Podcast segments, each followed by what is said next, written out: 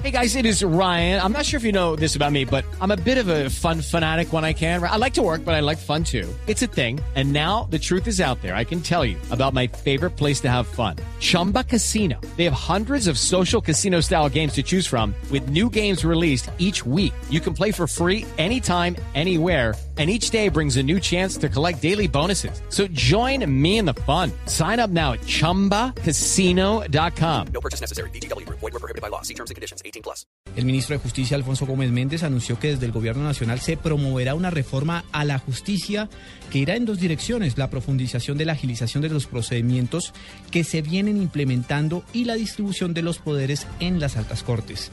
El ministro enfatizó que el presidente Juan Manuel Santos ha anunciado probablemente para el 20 de julio la presentación de esta reforma ante el Congreso de la República.